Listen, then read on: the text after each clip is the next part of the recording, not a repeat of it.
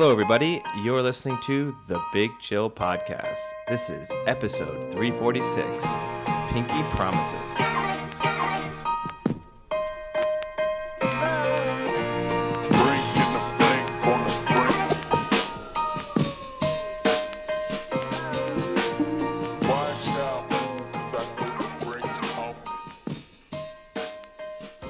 Chillians, and welcome back to the Big Chill Podcast. I'm Frank, joined as always with Sam and Eddie. How you guys doing? Enjoy the the afternoon NFL slate of last minute wins and losses. Eddie, probably not so much. No, I think pretty much all of them went against me. So I, I genuinely think every single one of them. I think it would be difficult for me to imagine a scenario where, I mean, to say decided on the final play in the case of the Niners, no, because best case scenario there was probably overtime, unless they were going to do what the Ravens did.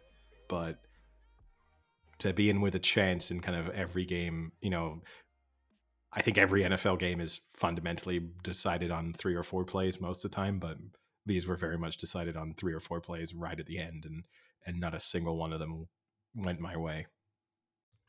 well, I guess we can start then, though. What is the uh, overall feeling over there in Niners Nation? Is this uh, is are we in give up mode? Are we in it's we're done? Let's think about next year already, or still? a no, I don't.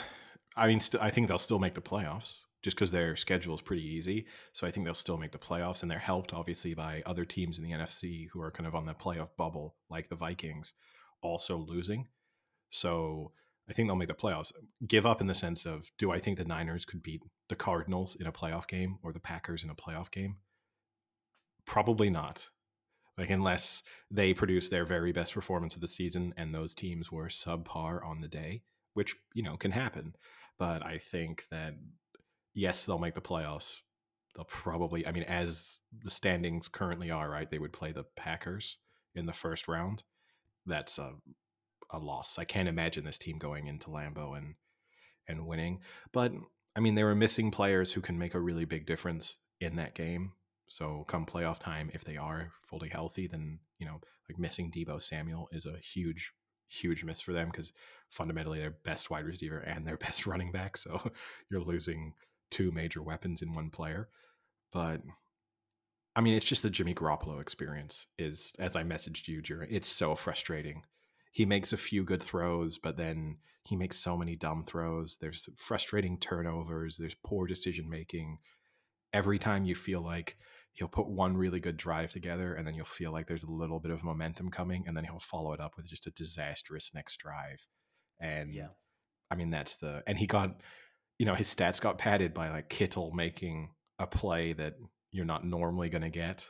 So he gets a huge touchdown reception that kind of pads his stats in terms of yardage and things. But I was also, I have to say, disappointed given the goal line situation at the very end of the game, how you don't bring, bring Trey Lance in for at least one play just to mix that up and say, maybe we run, maybe we roll the quarterback out, maybe we kind of have a designed run play with our quarterback here. I think that's sort of surprising given the circumstances that they were in at the end there. Yeah, the the takeaway I had from that game is Kittle is, I think, the best tight end in the NFL. It's crazy to me going into that game.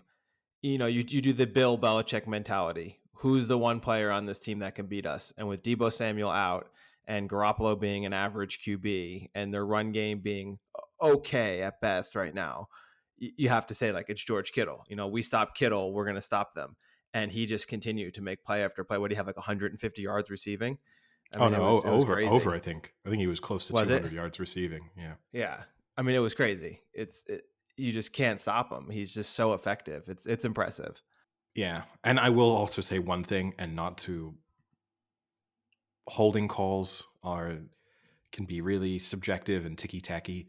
I will say on that third down, on third and goal, how that wasn't a holding call at the back of the end zone when the Seahawks DB just was all over the Niners player. That I don't give it in a game where again it's about consistency in those calls, right? In a game where they had been calling hold, holding calls throughout, I'm fine with the let them play mentality, but you don't just let them play in the final 30 seconds of a game.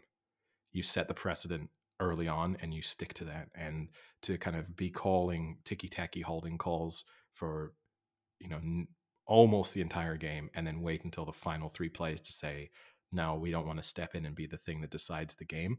Because you know to people arguing oh officials shouldn't decide the game not throwing a flag is also deciding the game.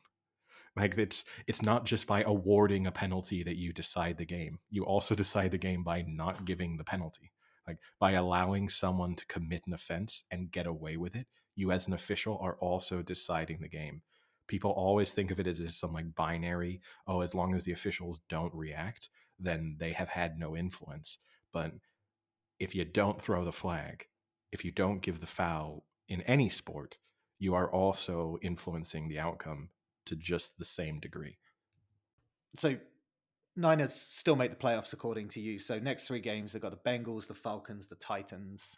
Like it's not it's not the easiest three, but has the performance against the Seahawks changed any perception of it, is it like a bit obviously it's more rocky because of the loss, but uh, are you you know they were on such a good streak at that point and they were looking really good. Like is Jimmy G's kind of simple but often mistakes, you know, the two interceptions, like does that make it more of a problem against a team like the Bengals? Like, yeah, okay, they should have been against the Chargers, but they're still a top ten scoring offense, right? who knows with the Bengals? I mean, who knows?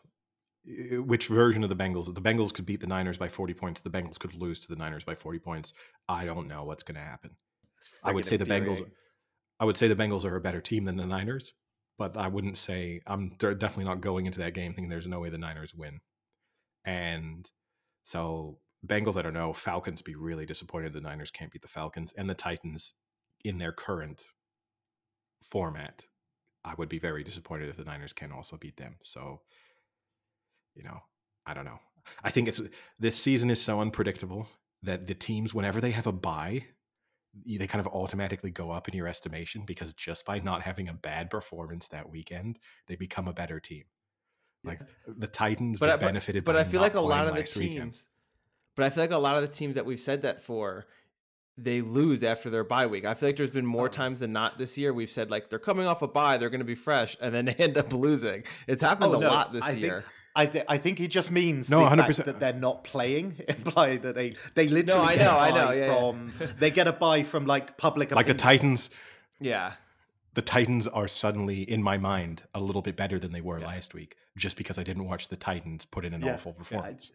And you know the the Packers did nothing, obviously, but then in the Packers in my mind, who are definitely a good team, but I kind of have seen a number of the other teams towards the top put in mediocre to bad performances, and so the Titans kind of climb that power rankings ladder by having done nothing.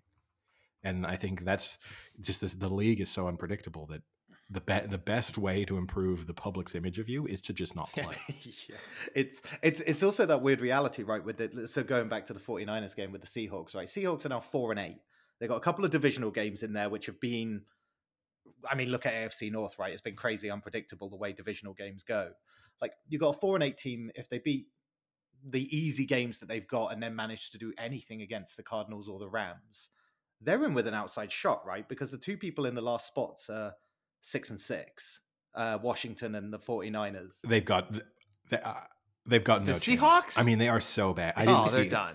Yeah, they got They're no done. chance. Yeah, but then they go and do this, I mean, I- right? Which is infuriating for the 49ers. yeah, okay, but but but but also it's one of those, and not to throw it out. You know, they had what a seventy-six yard fake punt to start the game off, and and those are whenever I'm always worried whenever a team has a big special teams play or something that automatically feels as if uh oh, it's going to be their day. Like they're shifting momentum, things are working for them.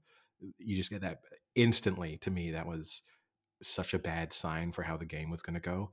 And when you factor in, you know, the Niners missed an extra point, they get a dumb safety that Jimmy G just shouldn't be allowing to happen. You get the fake punt. You know, they're kind of that's a ten point swing on plays that they're not going to be able to rely on on a weekly basis. And and that's not they were significantly better yesterday than they have been in recent weeks, but they have been awful in re- and they also they just own the Niners. I mean, Pete Carroll and Russell Wilson own the Niners. They've won 16 of the last 20 matchups against the Niners. That's unbelievable in a period where the Niners have in a number of those seasons been pretty good. I mean, we're talking about incorporating a playoff, a Super Bowl run in that in that window, and the Niners basically just can't beat them. But do we get on to the, I guess, the really big talking point of the ga- of the day, which was the Ravens' decision, having tied the game on virtually the last play of the game, or put themselves in a position to tie the game. They were down by one, deciding to go for two Yeah. to win it fundamentally, right? Because there's what, like 12 seconds left. So basically, you're winning the game on that play. I know the statistics. I know they say go for it. I know they say that's a better decision. I'm of the opinion it was the wrong decision, and that's not outcome based, but I think it was the wrong decision. But I'd be interested to know. I know you've got all the stats, Frank, but I'd be interested to know what you two think. I think I think considering the AFC North at the moment and considering they knew that the Bengals had lost, I- just think that that is such a close division right now uh, that any one of those teams can now, even you know, with hindsight, the Steelers win. Anyone can top that division right now, and I think the Ravens, in my opinion, should have played it completely safe. They didn't need to go for it. The Bengals had lost. You know, they win a divisional game against the Steelers. They put more ground between them you know the Browns look a bit done. I, I think that was an opportunity to beat them in overtime, and I, I actually think in a close division where you know you can either win it or go out very quickly, I think safer heads would have prevailed in that one. So I agree with you. I mean, I know Frank, you're going to probably explain the statistical, all the percentages behind it. Before you do that, I- think you've a you've got Justin Tucker, so you're going to say the risk of missing the extra point is slim to none. So you're pretty much guaranteeing overtime.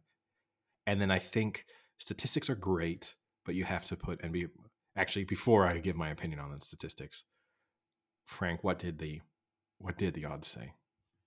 I, I couldn't find I had read it this morning, but I can't re-find it. But the odds are definitely in favor of going for it for two. But I agree with you that you can't just go sometimes based off statistics. But what I the reason I think it was the right call is you have to look at how that game was progressing. The Steelers weren't doing anything on offense in the first half. And then there was some more key injuries to the Ravens. I think they lost another one of their starting corners uh, in the second half. And the Steelers had gotten hot. So the last three times the Steelers touched the ball, four plays, 80 yards, touchdown, 10 plays, 50 yards, field goal, 11 plays, 69 yards, touchdown. Those are the last three times the Steelers touched the ball. That's al- almost, you know, all of their points minus the field goal they had in the, in the first half. So they were definitely catching on fire. And I think the, the way that Harbaugh is kind of reasoning it here is our team is depleted by injuries they're obviously hot right now. If they get the ball, there's a good chance that they just run down the field on our defense and score. I have two yards with the most dynamic QB Is there in the NFL. I think we can get this. Okay, uh, so so okay, let me respond to that. I don't know. I mean, you're saying they're hot right now. This is a No, no, I mean in the game, in in this game at Okay, that time together- together. you know, three Sure. drives of over 50 yards right in a row. Sure. Great, but uh, if if you want to play the statistics, you also had to play the statistics on your opposition, which would be statistically over the course of the season, which is a pretty decent sample size with this Steelers team, regardless of who they're playing, have not consistently been able to drive put together four scoring drives and four 50 plus yard drives. So if you want to play the statistics, you'd almost say, well, statistically, they're due to have a three and out or a turnover. I mean, Roethlisberger hadn't thrown an interception. He throws an interception every game.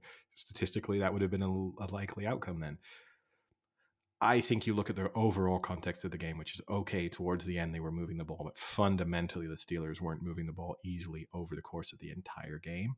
So I think even if you lose the, t- the I almost think if you're the Ravens, I think you want to. Lo- I would almost kick the ball off to the Steelers, even if you win. That's the, the dumbest thing I've ever heard. Because if I were the, the Ravens, I'd Well, feel giving giving the ball to a 39 year old. Why? That, I'd feel like the, look, the Steelers' defense was better. Th- I would- It was the defense that did it, right? Jackson was sacked what seven times. They really prevented Jackson playing his game. So you, yeah, I know, but what I mean is like you would rather the offense and then have the chance after they've had the ball. It's it's kind of a, I, I agreeing with you ultimately. Well, I just think you assess like, do I want to kick the ball off to the Chiefs ever in overtime? Absolutely not. Or the Packers? No. But sometimes I think teams assume, oh, we get the ball first, and then we get to go down the f- the the field and score a touchdown. And it's like, well, how likely are you to go 80 yards? The more likely outcome is you either punt, which means that they are in a situation where they can kick a field goal to win, and they might have pretty decent field position, or you're in a situation where you've kicked a field goal and now all they need to do is kick a field goal to extend the game or a touchdown to win it and you've also put them in a situation where they are constantly in four dry uh, four down situations on all of their in, in, in, until they're in field goal range. And i think there is i think it's often overlooked. I know the statistics will say getting the ball first better chance of winning but i think sometimes i would be very tempted to kick the ball off to the other team back your defense and say we're either going to hold them to a field goal, in which case we're in four four down territory the whole way down the field, pretty much, and we have Justin Tucker, who is pretty much automatic from inside sixty yards. So, I mean, you get the ball as the Ravens only needing three points. You probably only need thirty yards. It's a pretty good situation. You know what else is a pretty good situation? And- Just needing two uh, yards to uh, win a game. I mean, yeah. Turns out, turns Well- out, no. turns out, I mean, and here, here's the thing: is they called a pretty good play. The play design was really good. A slightly better throw, or a, you know, he had a chance at catching it. It wasn't easy, but a slightly better ca- catch, and they score. But I'll also ca- counter it. You're saying, oh, you've got one of the most dynamic quarterbacks in the game, so then use him as a dynamic quarterback. Oh, we've got a most dynamic quarterback in the game from two yards out, so we're going to just have him stay in the pocket and try and okay, the threat of the run changes how their defense plays, but we're fundamentally going to use him as a traditional quarterback in that moment.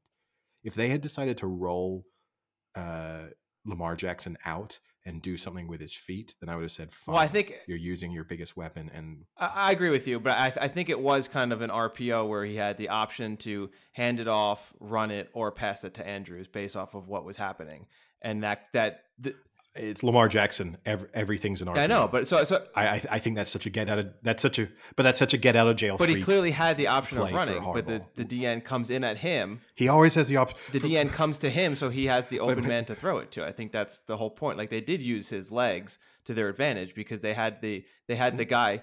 but they They didn't. They did because the guy who was supposed to They cover didn't. I- Andrews I don't buy that. went after Lamar Jackson. But it was also because he thought he but was it was TJ run. Watt that came off the edge to get him right. So I mean, TJ Watt was kind of like the hero of the night in a way for the Steelers, but it kind of showed that they didn't roll him off in that respect.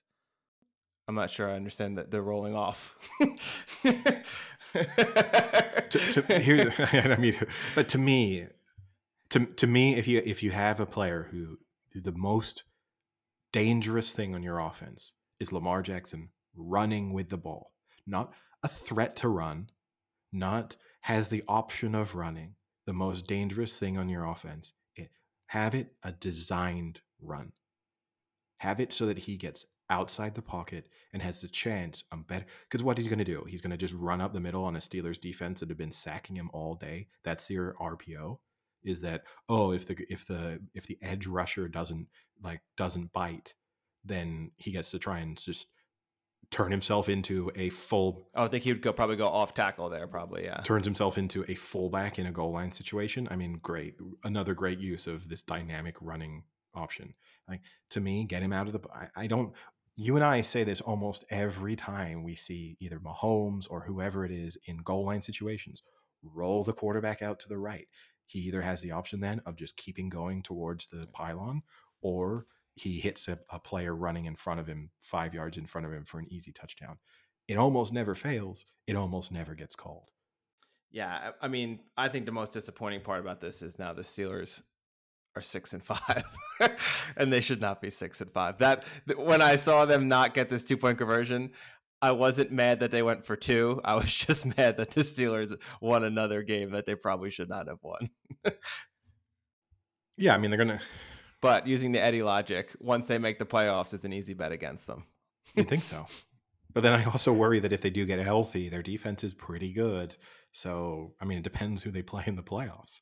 There are teams in Wait, what, what? Needs to get healthy? Is B- Big Ben gonna No, DH their fifteen defense. years? Their defense has shown itself over the course of this yeah, year. but their offense is. I think their defense is okay. no, I think their but the, I I don't trust I think Ben their defense is good at all. to verging on elite if everyone's healthy. So, um, I mean, in a playoff game, it's it's it's the same old. You know, it sounds cliche to say, but if you're suddenly in a playoff situation where the weather's not great, I'm happy having a really really good defense and an experienced quarterback who's going to live off dump offs and a good running game. I mean, Harris is an elite running back. So I mean, I'm not going to say that I will be betting against them in the first round of the playoffs if they make it. But I mean, it depends. I mean, they could play someone really bad. I mean that that is an argument I think that perhaps Baltimore shouldn't have done that is because if they get the tie and not the loss, then they're two games ahead of them Well, instead of a yeah, game that and a half. my- that was kind of puts at the Steelers out of the picture. You you can win this division and be bottom of this division very easily within one or two games. So knowing knowing that the Ravens should have played it safe, um, and and tried it in overtime. And you look at the Steelers running right. They've got the Vikings, Titans, Chiefs, Browns, Ravens. So they got a more divisional opportunities, but b the rest of them don't look easy. So I don't think they're going to be there just based on that running. But you know what? The Steelers team seems to come up and beat the teams we don't expect them to and fail miserably against the teams we do. Like the Lions, they got pumped by the Bengals. But then lo and behold, they go and beat the Ravens. So, I mean, Well, tell me why you don't think so. The Vikings, who just lost to the Lions, I mean, that's going to be Thursday. This that's Thursday night football I this mean, week, Vikings are an I- I inconsistent team as well, right? So they could turn up. right? But I think any either team could win that. I would. I'm. I. th- I'd expect them to beat the Titans. So there's possibly two wins right there. Chiefs, I'm expecting them to lose. Browns, Browns is an interesting one, right? Exactly. Who knows? And now, and then obviously last game is the Ravens again. Again, who knows? So and maybe the Ravens have nothing to play for. So maybe you're playing against of everyone benched on the Ravens because they're just locked into their playoff position, and the Steelers have an easy win in Week 18. Speaking of Washington and the NFC East, you've now got what is it? You've got the Cowboys, what an eight and eight and five or eight and four? I can't remember the bye that they had, but yeah. And then you've got Washington on six and six, and you've got the Eagles on what five, five and eight. Like, is there a hypothetical reality that the NFC sends three teams to the playoffs? A, a- a hypothetical reality. I don't know how to answer that question. okay, is, yes, there's, a, hypothetical, reality. Okay, is there a reality where the NFC East sends three teams to the playoffs? No, it's not happening. I mean, it's just not happening. And the, No. I think there's a I reality. think there's a higher, reality, reality that that they sends send zero. one. That somehow they just go get kicked out of the NFL. I think that would that's much more likely. But I mean, the, I, I don't. I know you're you're going to call it an extended Washington purple patch at this point. I don't know how, how it's going to get classified. Washington are not good. They are not good. I mean, th- their games are awful to watch. Having No. watched their entire game against the Seahawks on Monday Night Football, I mean, they've won consecutive games 17 15. The Scorigami people must be losing their minds. I don't know what the odds are on those being back to back. That must be the first time in NFL history a team's won back to back games 17 15. Yeah, that is pretty crazy. Now, now I, I I completely agree with you, but I'll play devil's advocate in the sense that last year I think we said the exact same thing of how they were an awful team and they somehow still made it to the playoffs and gave the Bucs a run for their money in that playoff game. So, it, yeah, I, I I think they are a terrible team. I do not think they are anywhere near a competitive playoff team. But could they still sneak into the playoffs somehow with just these shitty Well, wins that no one wants to watch moment. and see? Maybe. I mean, you have to continue to hear about Heinicke. Well, Yeah. They're look 60, but they're playing the Cowboys well, next, Then so again, look chalk up a their divi- loss and they've only got the they've got five one- divisional one games week. to end their season. So they've got Cowboys, Eagles, Cowboys, Eagles, Giants. So, well, So they might win two out of those games. mm, they'll beat the Giants. Two is a realistic think they'll number beat there. the Eagles once. They'll beat the Cowboys once. So I, I think they go three. I mean, I, I'm s- No, they're not going to beat the Cowboys. I would be I would be very shocked if they beat the Cowboys. And and I don't think the Eagles are the Eagles have a bye week coming up. I think the interesting thing is going to be once they come off of their bye week, they're obviously going to go back to Hurts, but how quickly is the Hurts leash or how short, I should say, is the Hurts leash that if he starts to have a bad game, they go back to Minshew mania. Can can we address this Minshew mania? And will I've matter? never seen a more average quarterback performance be treated as if he threw for 500 yards and five touchdowns. I don't. And then he did And nothing. he was 10 for And then he 10. He, was on else. fire. Minshew mania. I mean, Didn't I need mean, to. His team was so good. He didn't even need to. A against a really bad team, and B he played well for, I guess, a quarter, and then managed the game the rest of the way. Uh, I don't. I genuinely don't understand. I think. Look, he is not a bad quarterback. He deserves to be a backup in the NFL. That's his standard. I think I would trust him, and I think there's teams out there where he is a very good fit. Like I kind of don't know, for example, how the Browns. He seems like such a natural stand-in for Baker Mayfield in terms of style of play and what they offer, and maybe that's just me being a little bit doing him an injustice because they're two undersized white quarterbacks, and maybe that's throwing them in together, even though they're kind of different things. But they've got big egos, big characters, and if I were the Browns, I would just think we have Minshew as a backup, and if Baker's missing, we wouldn't even be able to tell the difference. But apart from the awful, f- You're such a Minshew hater. I'm not though. I think saying 20 for 25, 240, two touchdowns, almost an 80 QBR. Guy's a, guy's a machine. Okay, give me Ben- Guy's a machine. give me Ben Roethlisberger's stats against the Ravens. 20 for 31, 230, two touchdowns, QBR of 64. I mean, it's not a huge difference there. Uh, Hey, really and Big. Ben, he's a Hall of Famer. So there you go. Well, yeah, Minshew's a Hall of Famer then. if he manages to win a Super Bowl between now and the end of his career, and yeah, I, sure. But you, you see what I mean? No one's raving about Roethlisberger's performance. I mean, I think a lot of people have said that's a better version of Roethlisberger than we've maybe seen so far this season. But no one is raving about what he did against the Ravens. He did it against a much better team in much more difficult conditions and in a game where he couldn't afford to make any mistakes at any point down the stretch. That was a much more impressive performance than anything Gardner Minshew, Minshew did, and yet we've got Minshew mania going on. I don't, I don't get it. We should have Russell Wilson mania happening again as well. By that logic, Just hate the quirkiness, Eddie. That's that's I think that's the issue. You're you're anti-quirky. can I can I also one thing we didn't touch on? Can I just also give the Seahawks credit for having two of the worst goal line turnovers I have ever seen? The situations in which they managed one somehow managing to fall over and turn a touchdown into an interception was spectacular. I wish that had been a meaningful moment in the game. Uh, and then also giving the Niners another. I mean, that's the the kind of storyline that kind of got lost in that game. They could have just kicked the field goal and pretty much made it game over. Instead, kept going for it and end up turning the ball over right, you know, half a yard out. You got to uh, got to admire that ability to keep a game interesting.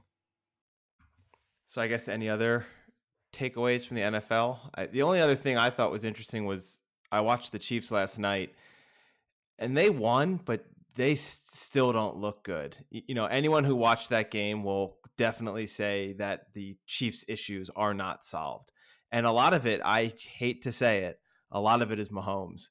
He's missing a lot of targets. Uh, Some were unfair. I mean, the one interception Tyreek Hill should have caught. He also had a blatant drop about four plays before that. You know, that's not helping his situation, but Mahomes looked downright bad on some throws. There were some, even Collinsworth questioned.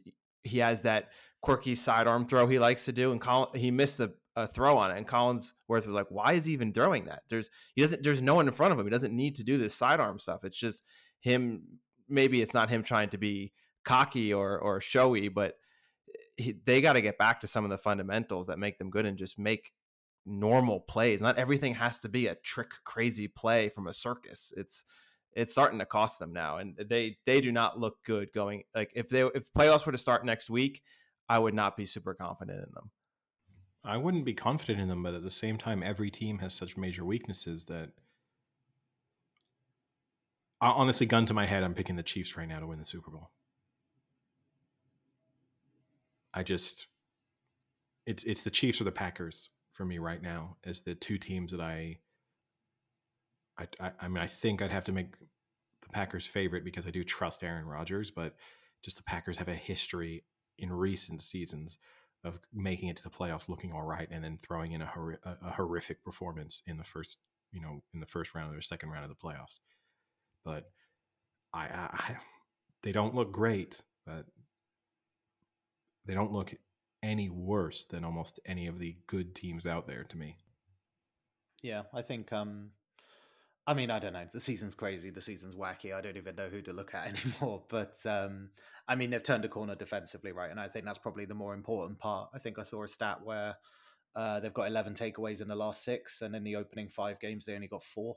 And you know they're clearly turning up more um, when they played Dallas, and they um, uh, um, Prescott was kind of heavily reduced, didn't even score a touchdown, which was like the first time I can't remember the stat we said, first time in his career or something like that, um, that he hasn't scored a touchdown in a game.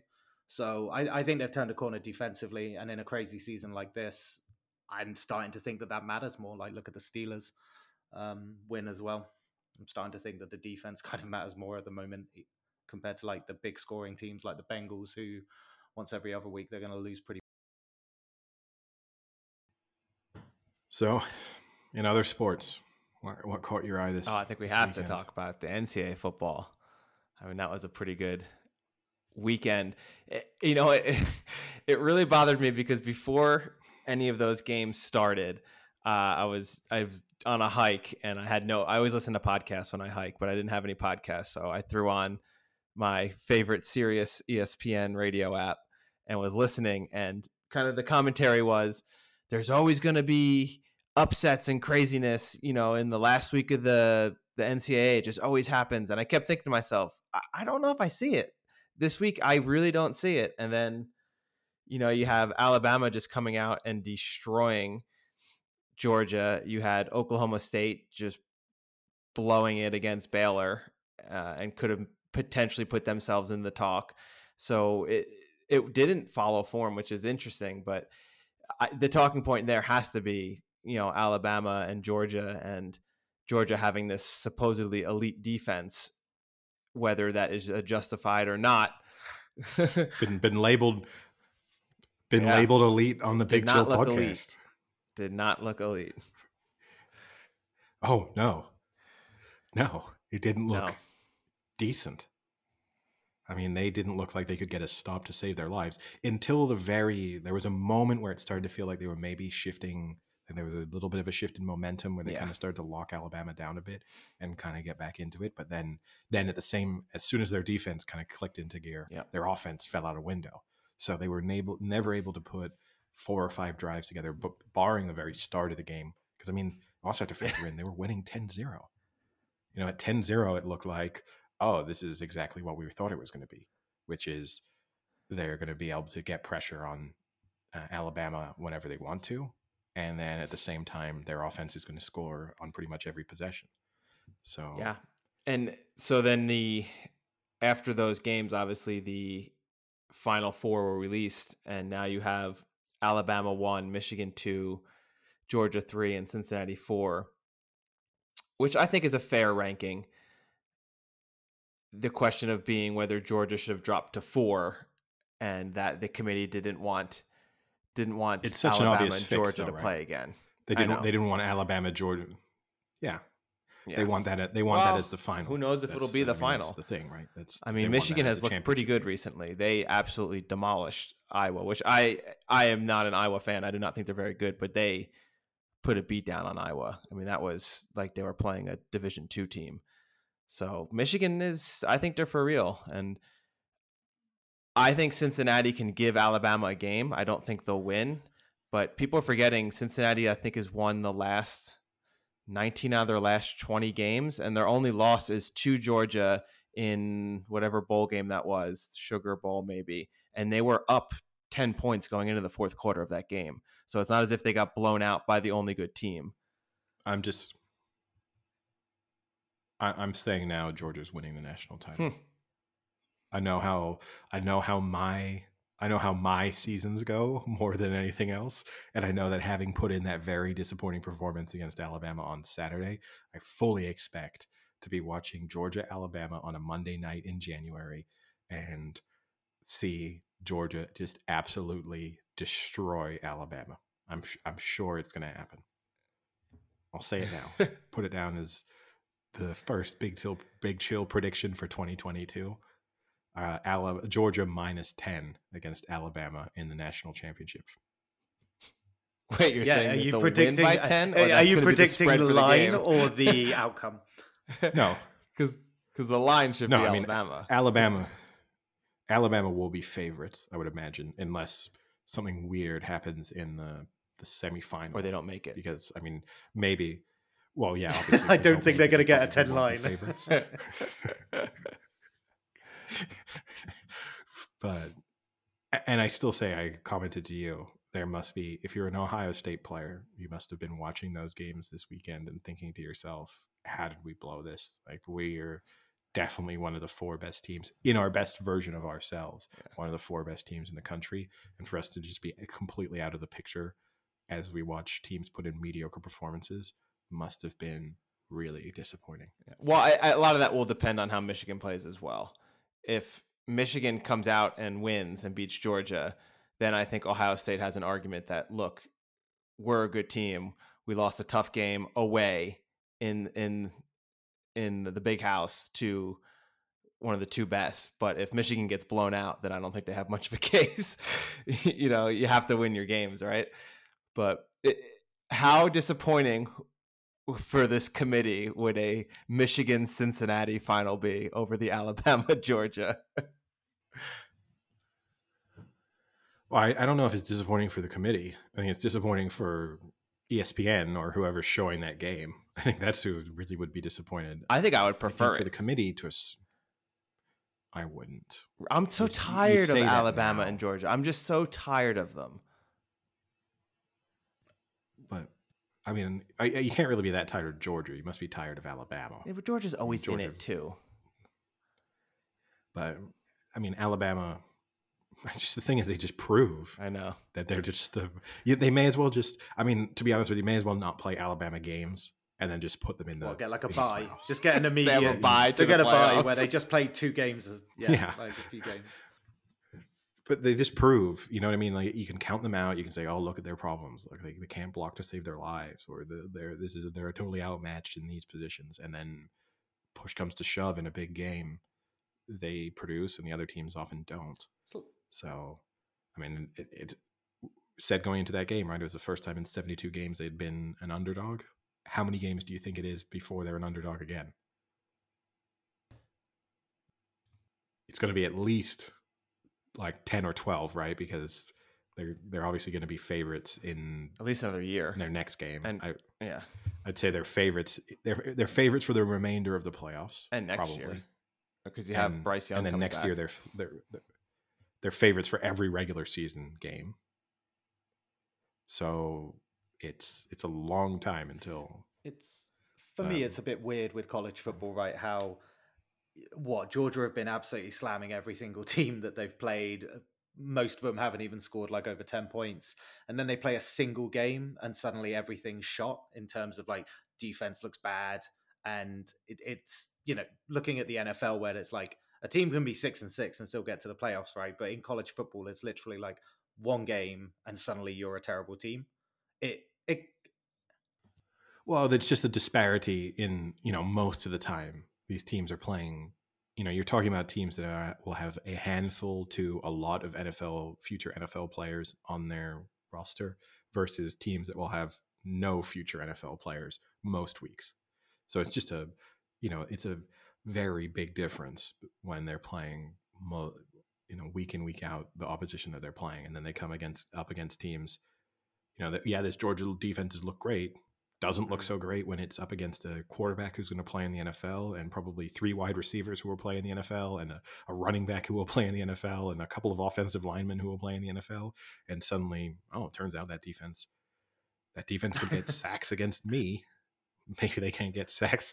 I mean, how get do sacks you- in the NFL? Maybe you don't, but how do you change it? Because it must be thoroughly demoralizing for these colleges to literally have be it, pointless, right? It's completely pointless for them to play these games. No, I, I hate being dismissive like that. I hate because I mean, as someone who supports a lower league team in the in the in the football footballing pyramid, right? It'd be like saying it's pointless when well, no, because because you have an FA Cup because money and City things like that can change it, right? You've got like Man City, Bournemouth as examples. Yeah, money can change it, Oh, right? Man really? City were in Man City were playing Torquay at one point, a couple of promotions. Yeah, but But they were Man the point City. that they weren't a good team at one point. Blackpool, No, but let me know when Torquay. let me know when Torquay are hey, the one Champions League, and I'll say money Torquay can change it. But you can't use ex- to the championship. There was one point, you know, that can change things. right. Yeah, but it's point. it's the point that in football, Yeah. in the pyramid of football, any any division in football, is that money or investment or a bit of luck can change it. Is there ever a scenario in college football where luck has Hundred percent. hundred percent has done so incredibly well? Yeah, hundred percent. I mean, I think in a single season, no, because the, the problem you're always going to have with the way the playoff committee works is if with a single season body of work, there's going to be skepticism that's probably going to prevent you from being in the top four. But the idea that you could turn a program around by having a good head coach, getting a couple of good recruiting classes, maybe more through luck than skill, but also just having a good re- approach to recruiting. I mean, in the last 20 years, you've seen teams become powerhouses in college football, then fall away or not be relevant and then become powerhouses. So I think the you'd argue that there's probably more turnover in college football than there certainly is in, in the Premier League. Yeah, I mean, look at Cincinnati are, are a great example. I mean, they were a low level college football team, and then Luke Fickell came. His first year, he was four and eight, and then after that, he went eleven and two. Then I think it was eleven and one, and now eleven and zero. I mean, he literally has changed his program from being a program that probably had 20% attendance to now sold out every game and in the national championship as a non-power five school in four years. Do they? so you do so they that. don't play the other big teams in that. Did they? So my argument is: Did, did No, Cincinnati? They're, they're, they're not even in a big did they need to do much to change that around? Yes, a ton.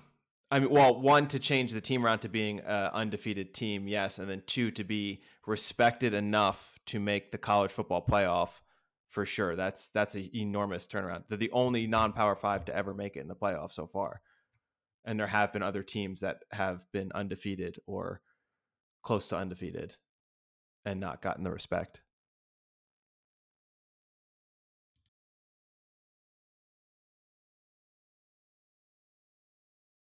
I mean, the other thing that kind of caught the eye right was the Formula One, I guess. So, you know, Eddie Frank, did you see the Saudi Arabian Grand Prix? Um, kind of reminded me of the, I guess the the older days. You know, the classic tussles that would go down to the wire, whether it's like Hill Schumacher or when Villeneuve was there, and it was kind of very interesting to have the the dynamic of the back and forth, and it would always go to like the final season decider. Don't feel like it's happened over the past decade with kind of Hamilton's dominance, but I mean, this certainly is. I mean, arguably the most exciting race of the season, and it's going down to the final race of the season. But did you did you watch it? I watched all of it. It took forever. I missed some of the NFL just because with the constant, with the red flag, obviously, with the safety cars, virtual safety cars, all of the, uh, it took, uh, I mean, what, three restarts, I think it was. It took forever. Um, so that was the only frustrating aspect of it. But yeah, action packed. I, I put myself obviously in a category where I don't have a strong interest in Formula One. But when you have like any sport, I can get pretty interested when you have two people who clearly don't like each other, who are very open about that. It's a little bit like when we were talking about the Koepka DeChambeau. Like it's good for a sport to have, you know, pre-race and post-race these two guys dis- publicly disagreeing with each other, kind of being politely critical of each other. They're not saying anything awful, but you know, throwing jabs at each other in terms of whether or not what they're doing is right and the styles are different and uh, it was exciting. I mean lots of drama. I like that both of them think there's kind of conspiracy theories up against them. Whenever any decision is taken against the other against one of them they assume it's because the, the authorities hate them and want the other person to win and then 10 minutes later something else happens and it's because the authorities hate that guy and want him to win. I like being able to listen to them kind of Yeah. bitch through their team radios at times. Um, and yeah, I mean, to go into the final race of the season level on points, obviously uh, Verstappen has the slight advantage because he's won more races. So if it ends in a, if they stay level on points, he wins. Obviously, the only way they, They will stay level on out. points is if, yeah. I mean, uh, and this is the thing that surprises me a little bit. I know that it's very dangerous, easy to say this. It Why does- doesn't Verstappen just why doesn't he just torpedo Yeah. Hamilton? I mean, why not? I mean, you get penalized, right? Massively, but who cares? You win on points, right? Yeah. But I mean, you, you must be good enough to, at some moment in time, take a risk and just go. I mean, the, the risk you run is that, and, and look, you also have a team, right? So you have two opportunities to take Hamilton out. Maybe first time up, you don't use Verstappen. I just love the But idea you of have missing two chances. just Maybe like you- absolutely careening into the edges. But no, you're um you're right about the fact that you know like Christian Horner comes out and he's like, there's a conspiracy against Red Bull and everything goes Mercedes way, and there's this kind of public opinion perception, I guess, that Hamilton is like a much better driver or not safer driver, but Verstappen's obviously like plays loose and hard with the kind of concept of acceptable rules and overtaking. It, it's a really cool soap opera sort of dynamic. You know, both constructors dislike each other and believe it's against them, but simultaneously, both flagship primary drivers have a real rivalry and a different style to the way they race as well. And it does make for a really interesting watch. And to be honest, it's probably the first time I've genuinely been interested in Formula One for a while, right? Because, you know, Also, you got two different cars, right? With two different strengths in each of the cars, and I know that probably we've got people listening who who who are very knowledgeable about Formula One who like it, who probably hate this idea of two people who don't know that much, kind of trying to explain it. But obviously, you got the Red Bull car, which seems to excel on in terms of around corners and in sectors where there's not long straights and the mercedes which is just much much faster on straights. So you kind of have a sector where red bull will perform well but then overall depending on the course layout it's it's probably advantage mercedes most times.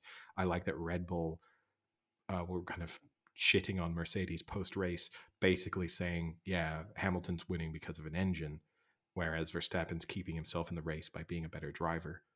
Uh, i think just everything about it is very i can get involved in any sport where you got two people really going head to head with each other and and and Yeah. not liking each other it's good for the Um, sport So you've got So, Hamilton at one to two yeah. to win in Abu Dhabi, and um, Verstappen at fifteen to eight. And it's interesting how they almost take hundred percent of the book, right?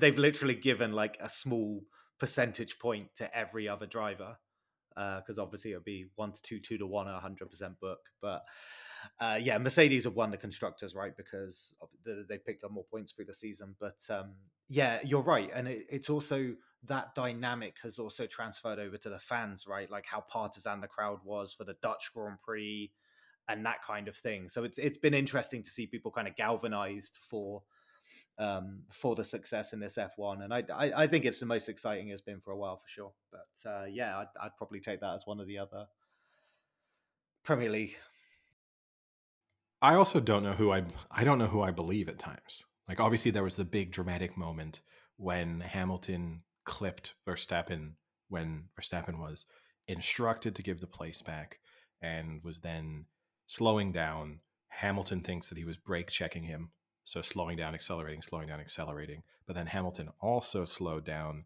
seemed to have sufficient space to overtake him, but clipped him, and then basically the theory coming out of it is that they were both playing a game because the the the, the zone for measuring DRS was coming up, and so had you been in the lead with within a gap of but your the person behind you is within a second they then get DRS on the following straight and basically that's guaranteeing that they will overtake when they're that close pretty much because I think it's an extra 20 miles an hour. I think it works out to.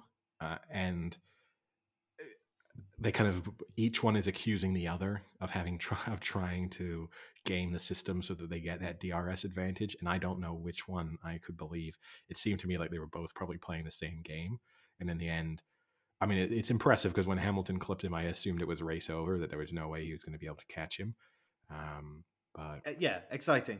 exciting. I think yeah, it'd be the first time in a long me, time. Like I know that there's a couple of people that listen to this podcast that have always said to me and friends that are kind of within the industry even that Hamilton is like the much more acceptable driver in terms of like what he does is not as outlandish as Verstappen. So Verstappen should be punished more for when it goes wrong. But I also think sometimes that I live in the UK, right? I think the media and the attention is inherently going to be biased for Hamilton and they're going to see it that way. So I'm never sure. But like you say, exciting. It's good to see. I look forward to the race actually. Now, to continue a, a little bit more of a British theme, I guess, we've got the Ashes starting. I guess basically when this podcast comes out, it may have already begun or just about the first test, just about to get underway. So, for people unfamiliar with the world of cricket, uh, the Ashes is a biannual. Uh, c- I, I mean, when I, I know when you say biannual, whether that means Twice a year or once twice a every year two or once years. every two years, once every two years, Four, com- four annually. Yeah. competition between Australia and England, uh, in which they are competing for a very, very small urn that contains ashes. Hence the the name, the ashes. We've seen them. Ashes, not of a human Well, being. we've seen the urn. Yeah, we have seen tiny. It. ashes, not of a human being. yeah, yeah, they're not human remains. Um, and they alternate then between being hosted in Australia or being hosted in England. This time around, it's in Australia, which is why it's being played in Northern Hemisphere winter, Southern Hemisphere summer. Starting this, starting this week. I mean, I think Australia are. I, I- when I say I would put them as overwhelming fav- favorites, I don't think they are from a betting perspective. I mean, they're favorites, but they're not overwhelming favorites. Uh, they come into it with a little bit of drama as their captain, Tim Paine, had to resign from the captaincy based on a sexting scandal that came out, which is a story that I honestly cannot wrap my head around. I have to say, not that the sexting scandal should be where we focus our discussion, but here's what I don't get about his particular sexting scandal. The sexting scandal had previously come out like four years ago or whatever it occurred when he was captain of Tasmania. And this was with someone who worked for, I think she was a physio or, or someone within the Tasmania cricket setup who he had sent. Also, I mean, the texts that he sent are just embarrassing. From a if you're if you're gonna get caught sexting, these were just not the ones messages you want to be. Sent. Eddie, are, are we trying to break the, the record for saying sexting on a podcast? Yes. yeah, We're, we're probably competing with Who's Your Daddy But- or whatever that one is. they probably still got us by Call Call Me Me, Daddy. who's wait? Who, Who's who's, Your your, daddy? Daddy? Is the Joe Buck, isn't it? no, that's daddy Daddy. issues. I think that's it is in- daddy issues. Is Joe Tim, Buck? Tim Paine's your daddy. Tim Paine. yeah. Or is it even call her daddy? Is it call me daddy or call her I- daddy? I think it's call her one. daddy. Anyway, I think But yes, they probably they they probably are out sexing us. And and they've probably yeah they've probably done an they've probably done an Ashes preview for the first time ever. but the thing I don't get about it is so right he so this scandal goes public. He is sanctioned at the time by the Tasmania Cricket Board. It kind of doesn't go massively public because he wasn't a very high profile cricketer. He was just breaking through into the Australia setup at the at the time this happened, so people didn't really care. It's then resurfaced a couple of weeks ago. And as a result of the shame, he's decided to. He said he was already going to retire from international cricket after these Ashes, but he decided to step down from being captain of the Australian cricket team. I understand him stepping down. What I don't understand, and maybe there is there are details that have come out that haven't really gone public, but that have kind of emerged because of this coming back out. His wife was already aware of it. You would have thought they'd processed it over the last four years. They've obviously decided to stay together. It's very weird. He's then stepped away from the game entirely for mental health reasons. We've discussed these kind of topics in the past, and I hate to do this, but to be an absolute skeptic in this instance, this felt like the best play for getting public sympathy and kind of taking all of the pressure off of him was he suddenly stepped away from the game indefinitely to for mental health reasons felt like a good way of getting people to stop writing embarrassing articles about him sexting with someone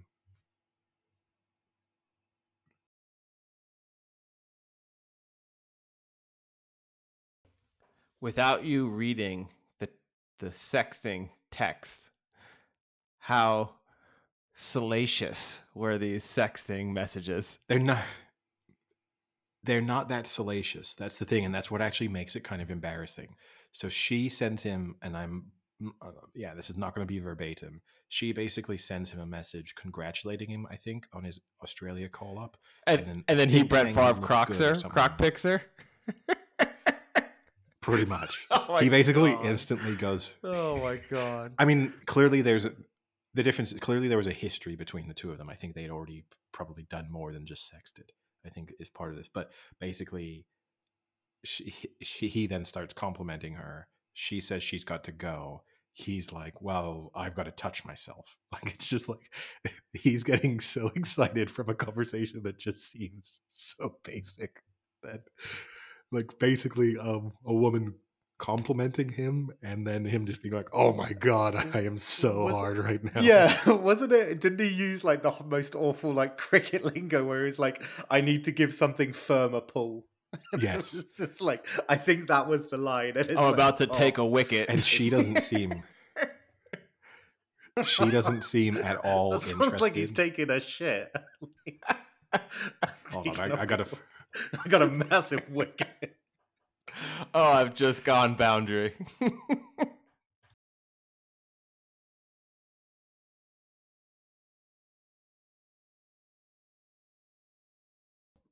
But yeah, I do remember that kind of funny line with Tim Paine when um, obviously all the COVID stuff was going on and England were talking about potentially not going because of the long series, the World Cup, being in the West Indies after this. Um, and Tim Paine obviously said, like, whether England are there or not, we're turning up, obviously forgetting to realize that he won't be a part of that. So just to read the kind of key moment in the text. So she says something that she can be a bad girl. This is the kind of the way it gets started. He then says, I like good girl, but this other one sounds interesting. She says, When I'm good, I'm good. When I'm bad, I am brilliant. He said, Brilliantly bad? She says, I will think naughty thoughts about you while, while we watch the TV. He says, I'm cracking, haha. Naughty thoughts like what? I'm about to give something firm a pull. And she says, Ha, I'm sorry, getting ready. I'm getting ready for work. It's a big day for us kids. And then he says, follows that up with, Well, you want to taste my. And it's Sticky blurred, wicket. I'm assuming it's some variation of dick. And then, fuck me, I'm serious. I'm wicked. fuck Say me, I'm seriously hard. And then she says, I thought we were resting hands. And he says, Can't rest them when I'm this hard. Need to ease the tension. Finish me off with those lips then. oh my it's, god! it's such a like that escalated yeah, quickly. and she is not engaging in any of it. God, Brick killed the man. I love the idea of responding to like, it's a big day for us kids. So then he's like, yeah, talk to me about that. Like, if anyone brings the word kids into a conversation, you should just stop. You just need to abandon what's going on. it. It almost feels it almost feels like someone's been playing like Mad Libs, you know, and they're just sending his responses back where he's had to fill in the blank on words. Like, but I don't know. It's not a great look. If you're gonna have not good to have any scandal come out, but it, you at least kind of want to look good. It's like the Brett Favre thing. You don't want a scandal to come out and you look like a loser in the process. So not only are you a scumbag, but you'll look like a dork. The scumbag is obviously much, much worse than the dorkier side. But again, it hurts him here where it's like, oh, not only were you a scumbag, but what you were doing, you didn't even do in a cool fashion. Yeah, I mean, the the Tim Paine thing has obviously taken a bit of focus away from what is an obviously better test side uh, in Australia, but I think I, I think obviously it's thrown it into a little bit of doubt the the kind of the Australian team, and obviously England got buoyed by the fact that Stokes returned. Um, so uh, naturally, I, if Stokes wasn't playing, this would be an absolute, this would be a complete whitewash. But it, it just gives England that slight sense of kind of heroics and the kind of miraculous century, etc. But the thing is, you look at the schedule, and the thing is, they always play at the Gabba first, right? And it's notoriously a, a hard place for England to do. It, it doesn't play to any of England's strengths ultimately. So I think if England are going to do anything in this Ashes, they have to start really well. Um, usually, the way they start well um, is by drawing at the Gabba. Um, you obviously got the memory of the I, I can't remember how many Alastair Cook scored, but it was kind of when they um, got what 517 for one or whatever it was. I think it was at the Gabba, which was pretty insane. But I think if England are going to come anywhere being competitive in this, they have to start well in Brisbane. And I'm not sure. I just think Australia will probably win this one, maybe like 3 0 or something like that. I can't really see England winning. No, I don't think they. Yeah, the Go uh, ahead, sorry, Hank. I was gonna say the stat that I saw that was pretty telling was they haven't won a test in Australia since 2011, so they've lost nine and, and drawn one in their last ten. That's that's not a good stat to be riding into Australia with. No, I mean I don't think they have the pace in their bowling attack to really cause the Australians trouble consistently because you just need those on flat, firm pitches where you, you need people bowling 90 miles an hour plus. So like Jofra Archer missing is a big blow. And then on top of it, I don't think they have the consistency. You need to put up big scores at the same time. You do need, you know, 350 all out is is a subpar score on a lot of these pitches in the first innings. So you need to be putting up 500 runs just to kind of keep yourself in the game at times. And I, I think they just have too many question marks in their top order. And it's hard to see. They'll need people, they'll need Joe Root to be miraculous.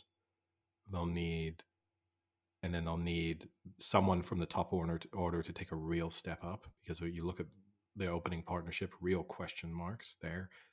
And then the middle order, there's just a lot of players who are very hit or miss. And it will look good when one of them comes in and smashes 60 off 45 balls, but it won't look good when three of them come in and get out for seven, you know, combined, playing dumb shots that aren't suited to the, the actual circumstances. But yeah, we'll have to see. See how it goes. Still, it's nice to, weird that it's on BT Sport. Really? I didn't see that because I always used to think the Ashes was uh, what they call it the the kind of crown jewels where it's always on BBC or something like that. But I guess Sky Sports kind of changed that, and then now BT Sport have changed that. So, but yeah, I think I think the good thing about the Ashes, right, is that you I always even if England lose, there's something kind of emotive about it, and it's very kind of good cricket. It's it can be very um captivating in terms of the things that happen, how close it can be. I think I think at least England having Stokes and having a pretty competitive time of it, you know, taking a, a good amount of the T20 players, but also uh, having kind of a better run of it, kind of test wise against India, especially. Uh, I definitely think will help them, but yeah, the odds are never in England's favour for the last like decade. In um, I think I think. I think I don't. I, I think don't they might have a couple of a, a draw or two, but I don't see them winning a test. So I think if I was going to give like a, a correct score, I'd probably say Australia win it three 0 and you would classify that as No, no, no. I mean competitive? tests, as in like a draw. Um, you know, maybe, maybe, maybe, So they- you know, uh, maybe they pull out something. This is a this is a Sam spot. This is a Sam positive spin of like, hey, I know we lost the Super Bowl ninety to zero, but you remember that one drive? No, no, no, no, no. I, I think with Test cricket, especially in Australia, as you say, big scores. Um, I, I think you can still be competitive and look good in a draw, right? I think I, I saw the the kind of victory rates that England and Australia have. England down under is thirty three percent. Australia is only fifty one. So I know there's that's a good amount of difference, but it's still a lot of draws. So um, yeah, I I I, I think three 0 Australia. Saw a former guest, friend of the podcast, Dane, was doing some cricket related content on Instagram at one moment. Was he really? Yeah, he was like, "What?" He he has a new he has a new segment now where he like takes YouTube videos and analyzes with his them like to with say just his head on it, like where it's just his floating yeah, head. That like kind of if it's possible, if it if it's like legit, if it's crazy, because he attacks a lot of the um like social media fitness people who put up crazy videos of them doing things and he just tears them apart and tells them that they're not impressive or not even real sometimes so i don't know why he is getting after cricket though he wasn't getting. He was just looking at good cricket catches, and uh, oh, and it was the same style of video. His floating head in front of the highlight, um, like very TikTok kind of style, which is maybe where he's originally putting it out. But I saw it on Instagram. I mean, In Yeah, terms of was- World Cup, I mean, in terms of amazing cricket catches, look no further than Bermuda, India, right? With the fridge. Remember that ball? When that huge, huge I think that's took I- a I think- diving catch. yeah. I think that's more surprising. took a diving catch to the great commentary of the fridge is open. So what else has been going on? We usually rely on you, Frank, for a like non-sports related discussion. A new food. I oh, you know what I did have over the weekend? I had the McDonald's fish and chips. oh, pray tell. oh how Not was it but okay, okay, so not good. Yeah, taste wise, Describe it to us. Everything not good, or So I mean, it, it's obviously it's just the McDonald's fries, and then you have these little sort of chicken uh, fish balls, basically fried fish balls, um, kind of like a fish nugget, basically. Uh, and they weren't particularly tasty. Yeah, they actually were kind of tasteless, so it was a little bit just like you're eating like a substance. Um, but no, I wouldn't. hell of a review. I wouldn't have it again. I'm eating. That's the review. I can confirm I'm having to chew. Yeah. Was kind of how I felt throughout it. But I mean, not horrific, but like it wasn't disgusting. If I'd been really, really hungry and that's all I'd had to eat, I had available to me, I could have, of course, eaten them. But it wasn't. I'm not ordering them again. so, um, actually, Frank. So, obviously, I told you that the UK Wendy's have started to open up. So, the problem is the queues have been so much when I've gone because of like the the kind of I guess fascination with it. But guess who opened up last week in very close to where Wendy's opened up near where I live? We have a Popeyes. popeyes Yeah. So Popeyes have now opened up. oh so have I am going sandwich to be uh, when I get a t- chance, I'm going to review them. I'm going to have. I understand, like we spoke about, like the Baconator. I don't know what Wendy's have, but I know Popeyes is obviously the chicken sandwich. So yeah, I'll feed back once I've had the. Uh, once I've had the. The only thing from Wendy's that you have to specifically get, I think, is a frosty, and then everything else just get whichever. And then dip your fries Yeah, in it just get whichever burger you prefer, and it will be square. Got it. Be, be prepared to have your mind blown by a square burger. on a round oh bun Oh my god! All right. Yeah, but the. I mean, I saw some people eating it. It looked good, but tastes good. We'll see. I mean, I'm hoping that the chicken is better quality in the UK, had- right? Just because of the standards being different for chicken. But Yeah, Yeah, I had I had fast food for the first time in a long time this week. I had some In-N-Out burger. wait, what? Bodily I usually speaking? get or- that every every few months.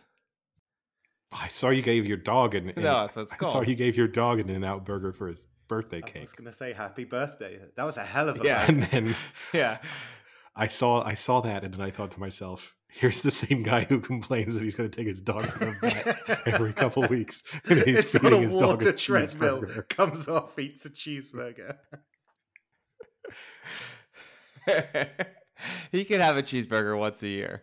We we asked for you get like no salt burger and no condiments or anything. So it was literally just beef, a piece of cheese, and and the bun. The bun, I guess, is the the, bun. The bun is the dog. thing that surprised me. I can get giving it like a beef patty. Yeah. that seems like a nice treat. But Well, I didn't. I didn't want to just get him a beef patty because we just put two fast food beef patties on a plate. It's, it looks so disgusting. So I figured, what the hell? Let him have some carbs to I, make it look a little better. I didn't. so you're talking about disgusting from the prospect of you being able to post it on Instagram, or are you implying that your dog is such a discerning eater that if you had just put two No. beef patties down on a plate, it would have turned its nose up and walked away and said, "What is this crap?" No, he still would have loved it. But yeah, I think from from the regards of trying to give him a nice little birthday dinner, just throwing two fast food patties on a plate would have been pretty unappealing to the to the uh, Instagram eye. I mean, you can buy those. But I dog- also buy like a partaked with cake. it though. you can buy those dog cakes. Yeah, yeah, we we Mm. and we have we usually do, but we just didn't plan ahead to get one. So instead, we figured we just we didn't plan know, ahead, so we just got a chocolate cake. something indulgent for dinner. See how that went down. we just got an ice cream cake.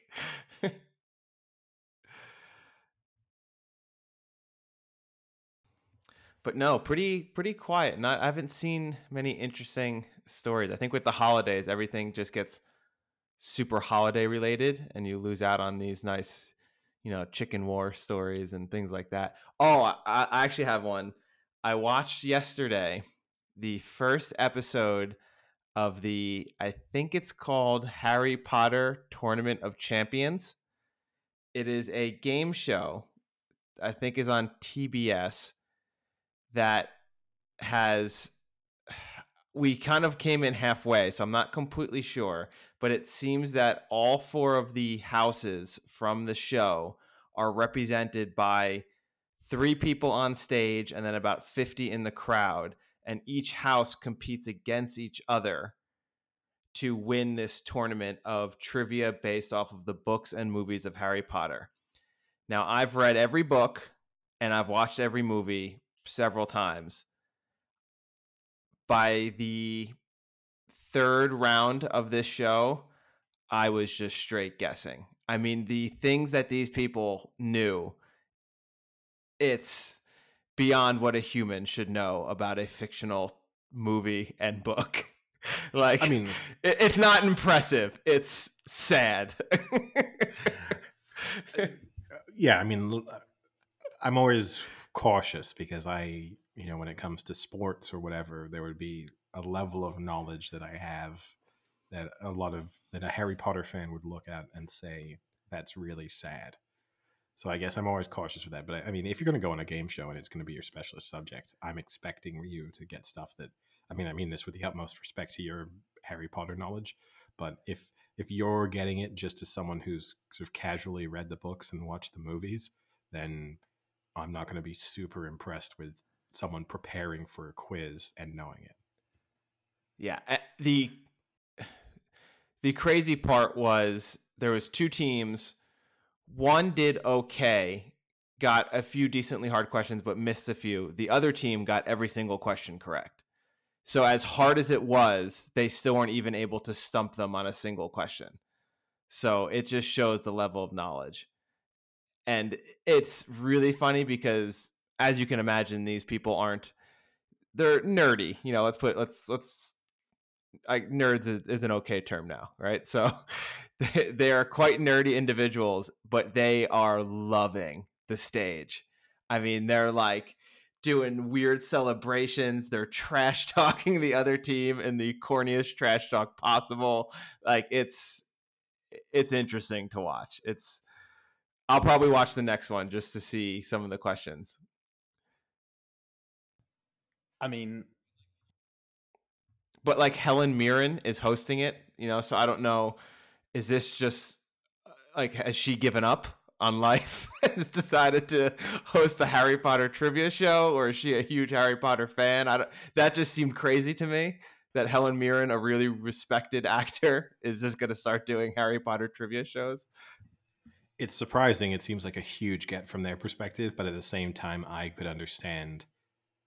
You feel like a little bit of a sellout, probably, but I bet you it's really, really good money and fundamentally no work. Like I think a game show host must be the dream come true from from just easy street. All right, let me ask you this then: If you could host a game show, what kind would you host? Would you host more like the trivia type, like a Jeopardy, or would you do more the fun type, like a Newlywed Game? I don't want the fun type because I think you just get mostly weirdos and you're just gonna have a lot of awkward interactions. I think that takes a little bit of skill. Like I think being like even something like Wheel of Fortune, where there's just it's just such psychos going on. I think you oh wow! You just you just went after Wheel of Fortune quickly. contestants. You know what I mean, though. There's the game shows where they kind of become the kind of people who are in it are in the like the cult of that show. Deal or No That Deal, same, I was deal or say. no deal. The people going, the people going on Deal or No Deal are in like into that Yeah. game to a degree where interacting with them as a, I would find it difficult. I would have to be in my mind when speaking to them, being like, just think of the paycheck that's coming after this episode. Smile, treat them like they're normal. You know, like that's. But I would I think my dream would be like who wants to be a millionaire. I think so easy. You basically just read people questions, I could, I could, congratulate them, talk them through the process. Like, how did oh oh why are you leaning that way? Oh yeah, and who's this we're calling? Are, you, are they reliable? And I can imagine how That's the end of the insincere your small talk would sound, though. like, so where are you from? Like, I don't, I don't, I don't care. You know what? I don't care. Let's just go to the question. I mean, that's also because I think, I mean, I've applied to be on Who Wants to Be a Millionaire on multiple occasions. It's kind of my dream show to be on. And I think that it's, I would want to, it's the show I'd most want to be the participant on, and then also So, most want to be the host of. question: You've got the phone a friend. What category are you calling me, and what category are you calling Frank for? See, eh, here's the thing: is I never know how many people you can list as your phone a friend because that would I'm having to list you two, or is this?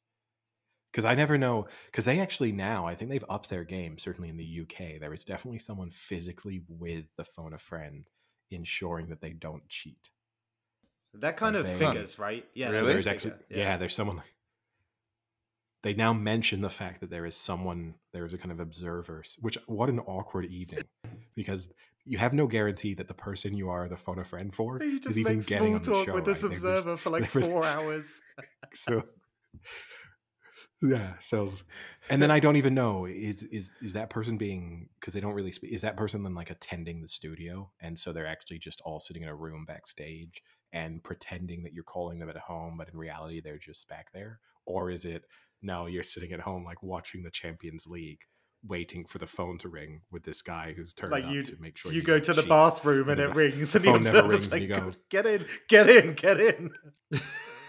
yeah exactly It reminds me. I, I I heard for the Emmys when they had them during COVID, outside of every uh, person who was um, not a contestant, uh, like within the category, they were outside of their homes. They had a person in a hazmat suit with the Emmy trophy, like waiting to give it to them. But then if that person didn't win, they just kind of turned around and went back into their car and drove away. So it's this really weird thing where you just have this random person sitting outside your house in a hazmat suit, just holding a trophy that you may or may not get. Yeah, but I mean, so if I so that that's the question because I think that there are people, and obviously it depends. If I'm going on British Who Wants to Be a Millionaire, I'll put it. If I'm going on British Who Wants to Be a Millionaire, I know I need a phone a friend for pop culture aspects that I'm just not good with. Like that would be a big area. I think you can be pretty reliant on the ask the audience for a lot of that. Like who who was killed in season 10 of EastEnders. That's a great ask the audience question. And I think people waste that on phoning a friend or 50 50s when it's like, just throw that out to these 100 people. I bet you 60 of them watch EastEnders and you'll be okay. But Now, with that would- too, with with the with the Ask the audience, I want to know if this has changed too, because whenever you would watch the show, you would always think, when given the answers, you know one is incorrect, right? And the thing was always, can you say if you don't know, just pick letter D? Do you know what I mean? Oh, could you so that way, the only the people who yeah the only so only the people who actually knew would give you an answer and everyone else would just pick the incorrect one. So that way you wouldn't get uh, a skewed or inflated question from people who didn't know. I always thought that that It'd if if you could actually do that. It'd be interesting. I mean, here's the thing: is you could anyway, because it's always that thing, right, where the show gets cut down into people's trips are you know 10 minutes. They're sometimes sitting there for hours agonizing over questions. So a maybe they're saying that. B you also maybe make it really really clear. I absolutely am 100% certain that it is not d. So you just i yeah i don't i mean the risk is that you say hey i know it's not d. If you don't know what it is put it as d and it turns out it's d and you've just skewed the answers Yeah. the wrong way. So you're like i guess nobody else knew. 100% of the audience has said d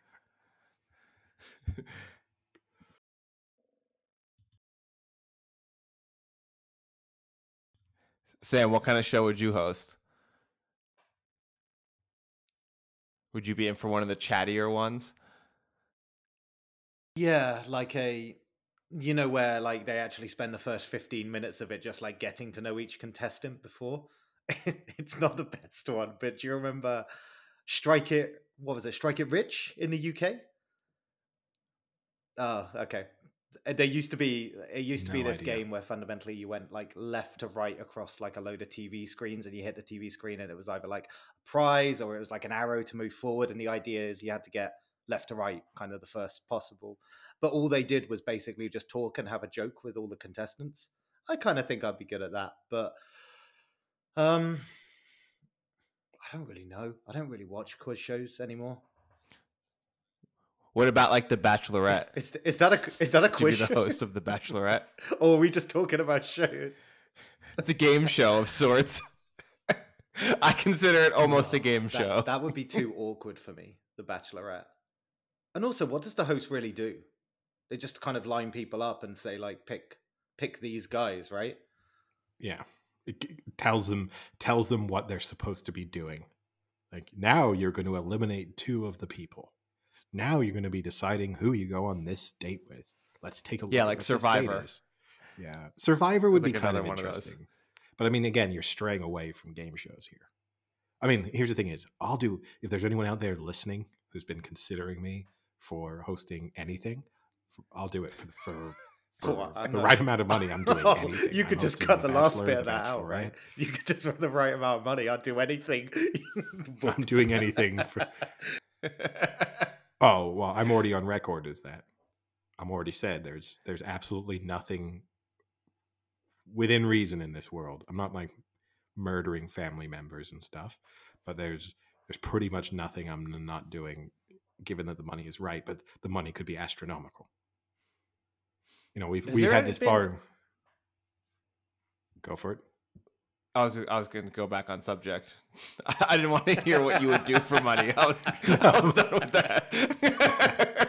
I was trying to keep us on subject a little bit. Well, no, we've just always had those bar. Dis- we've always had those bar discussions, right? This one we've regularly had of like, would you? I, you ask people like, would you have your pinky chopped off for money? And there are people who are like, no, under no circumstances. It's like I think I don't believe, given that it's done in a safe environment by like a doctor in a surgery, you're not chopping your pinky off for a trillion dollars. That Does would it- be insane. That you value your trillion, your, does, your does pinky, pinky are you then allowed to ask that doctor to reattach it immediately? Ah, okay. rea- to reattach it no and you can't have like a fake Well, you can't have a prosthetic, so you You- have you got- to. You can't have like a, a fake. Ah, that's a shame. Okay, no you're living without that for the can rest it be of on life. the opposite uh, to your dominant hand? You can choose the pinky.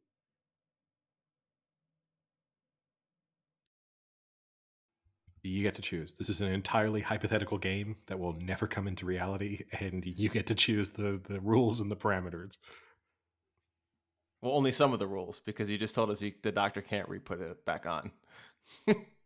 sure because that would be silly hey well i'll give you a billion dollars to cut your pinky off and then have it instantly reattached so it will maybe How much not money be would you take for state, that? but yeah i mean anyway And then to immediately have it reattached. for a pinky Is it the whole? Pinky? Oh yeah, it's like, Like, a, all it's the like way a to the bottom? surgical, full-on like guillotine down. It's very clean. well give me give me your price like you hold your hand Give up your and you've price only got four fingers. No, it's completely gone. yeah That would just Yes. look weird. Well, it would, it would be twenty percent less fingers I've, I've met on people one without hand. their pinkies I don't know why you're looking at it like it's surprising. Like you know what it would look like. I want to know what it would look like from my what perspective. about what about ten thousand euros, Eddie?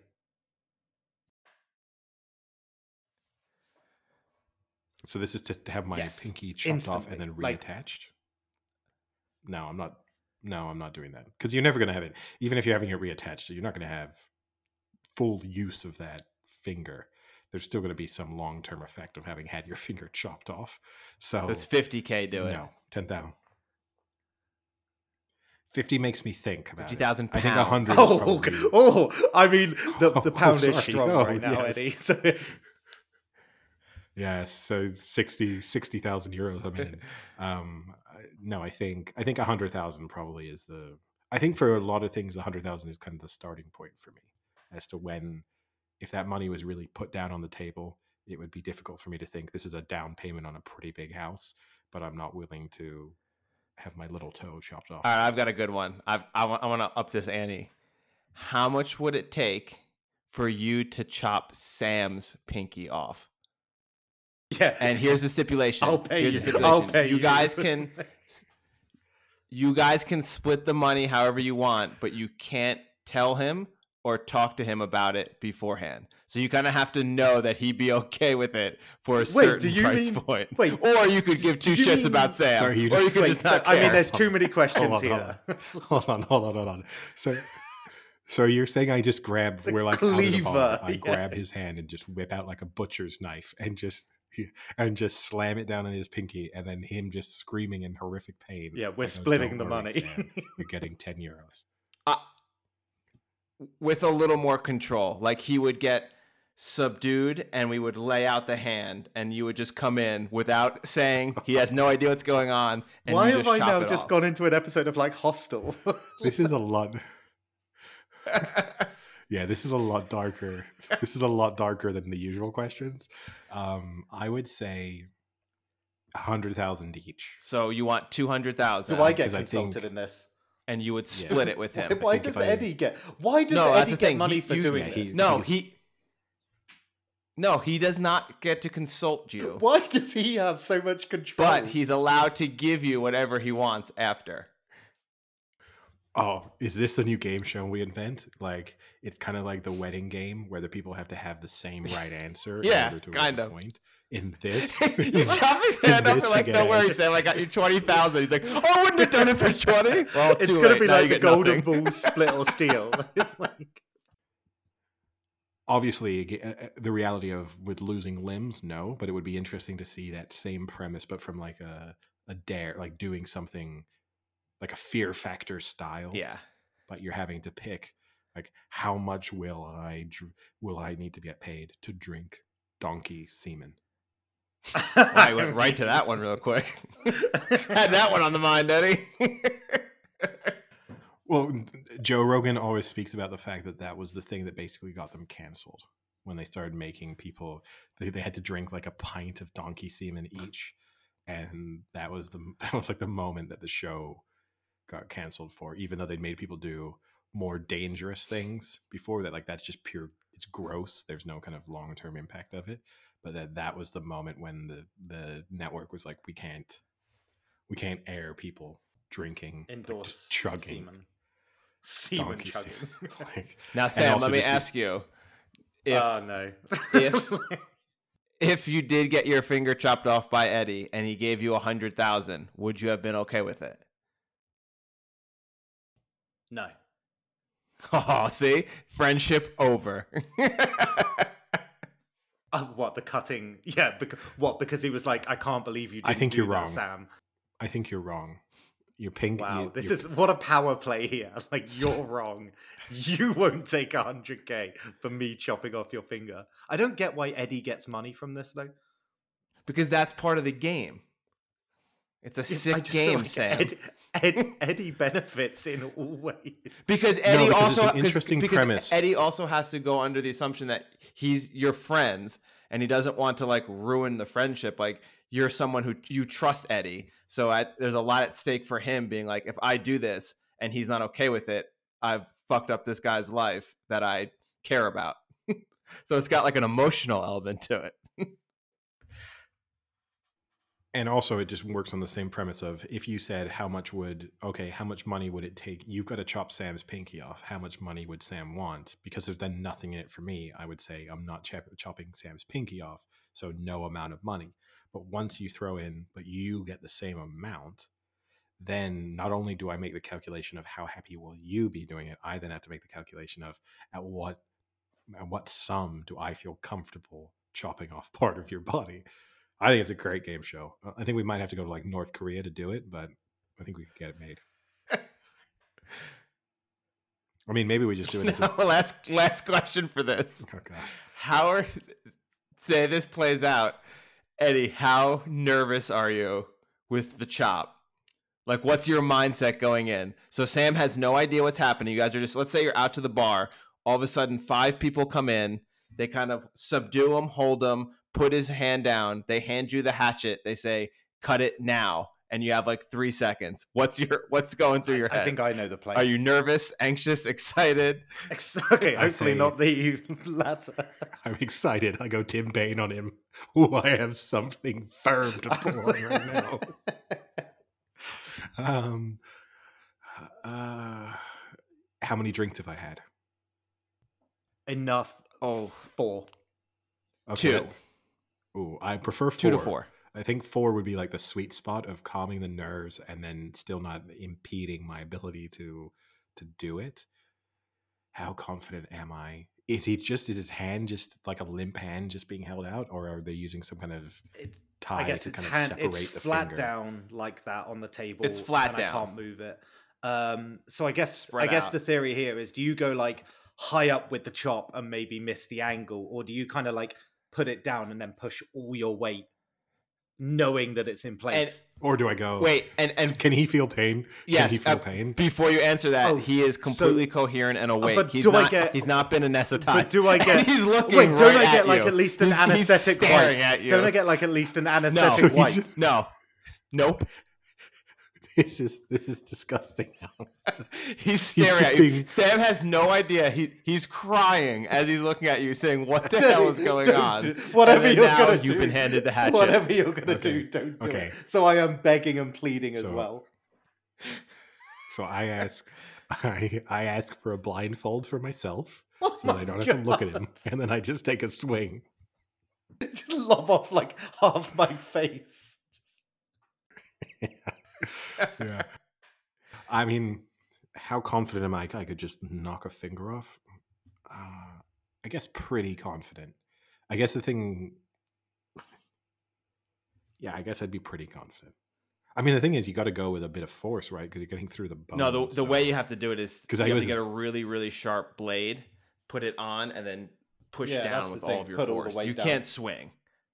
Yeah, Okay, well, that's a little disturbing that you're sharing that information. Oh no, no, no, you guys, that is not the technique for chopping off someone's finger. I cut off Mouse's legs all the time. Like,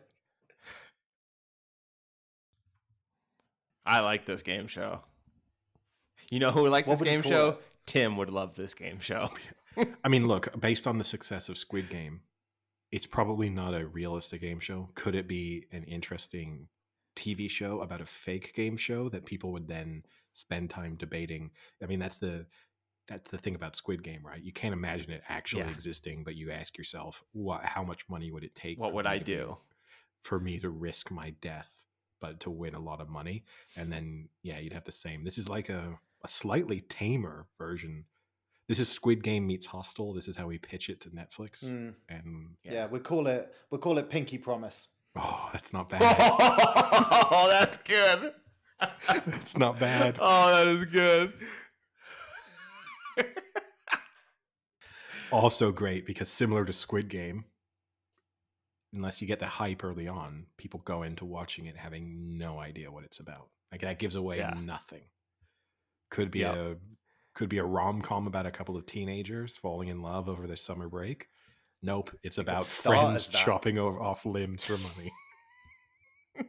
It, it doesn't always have to Hold be chopping down. off limbs. That's just one. hold, hold him down whilst I swing with this hatchet, and then you just got Frank in the corner. So no, what what do- you got to do is put it on the pinky.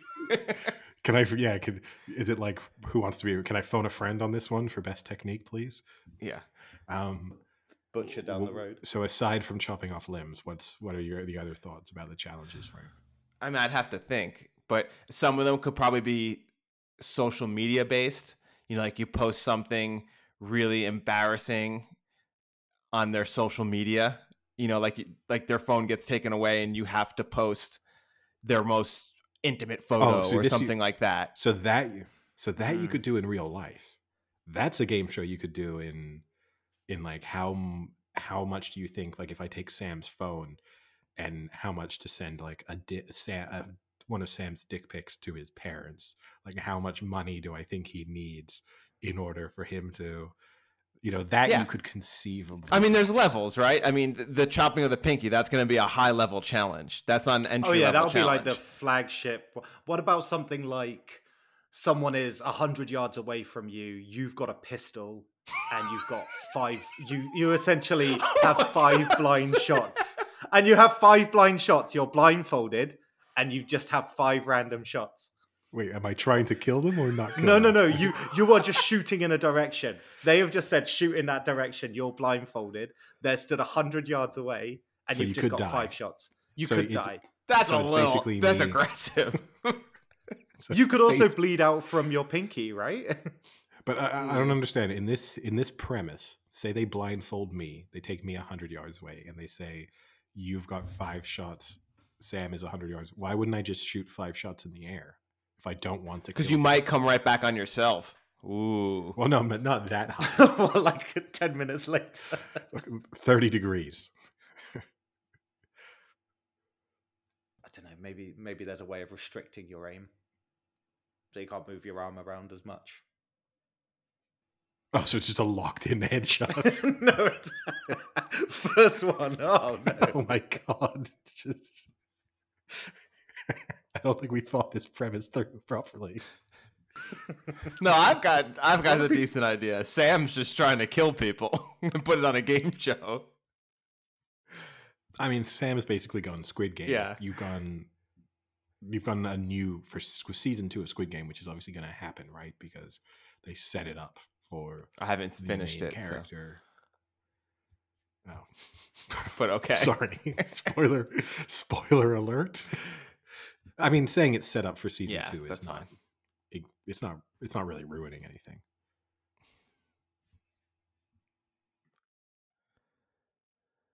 All right. So on that note, I think we should uh, hop off here and start emailing Netflix. Yeah. All right. Although we've given the game away, right? This episode Shit. gets published. Someone else can pitch the show. Yeah. Yeah. Patent pending. I'll just copyright. bleep out the entire. Yeah, patent pending, copyright. Yeah. yeah, if you steal this episode, we'll we'll hunt you down and chop some fingers off. And not give you the money. Wow, that would be the premise of the game, right? Someone tried to steal your game show, you then capture them or kidnap them and make the game show they tried to steal. Seems very specific, but sure. We've got a plot. We've got Sam, a I plot. think we've got a decent idea. Try, stop trying to derail our idea. All right, I'll talk to you boys later.